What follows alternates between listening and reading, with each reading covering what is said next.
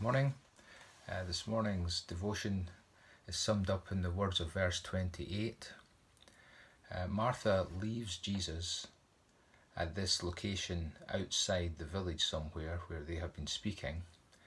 He stays where he is, and she goes back to the village, in fact, goes back to the house, and this is what she says to her sister Mary.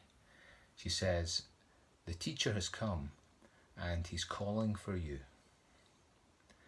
Now, that, that could be a message that comes, that's been brought to, to all of us today. Every day that we get up, you know, there's a message that comes to us and says this The teacher's here, the Lord Jesus is here. He's, he's calling for you.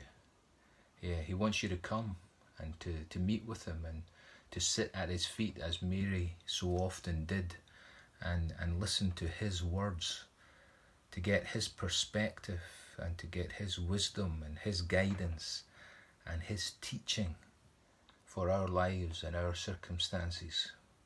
Why would you just sit on your own? He's here, he's waiting for you. The teacher has come and he's calling for you today to meet with him, and he's calling for me. It's quite interesting this title that is given to Jesus here, the teacher. I mean, we often tend to think about him as the Saviour or the Redeemer, for instance. There are so many titles um, that give insight into the character of our Lord Jesus. But, but let's think about him in this sense today. He is our teacher.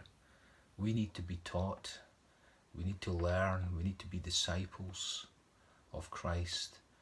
And He's the one that can teach us through His Spirit if we come and meet with Him today.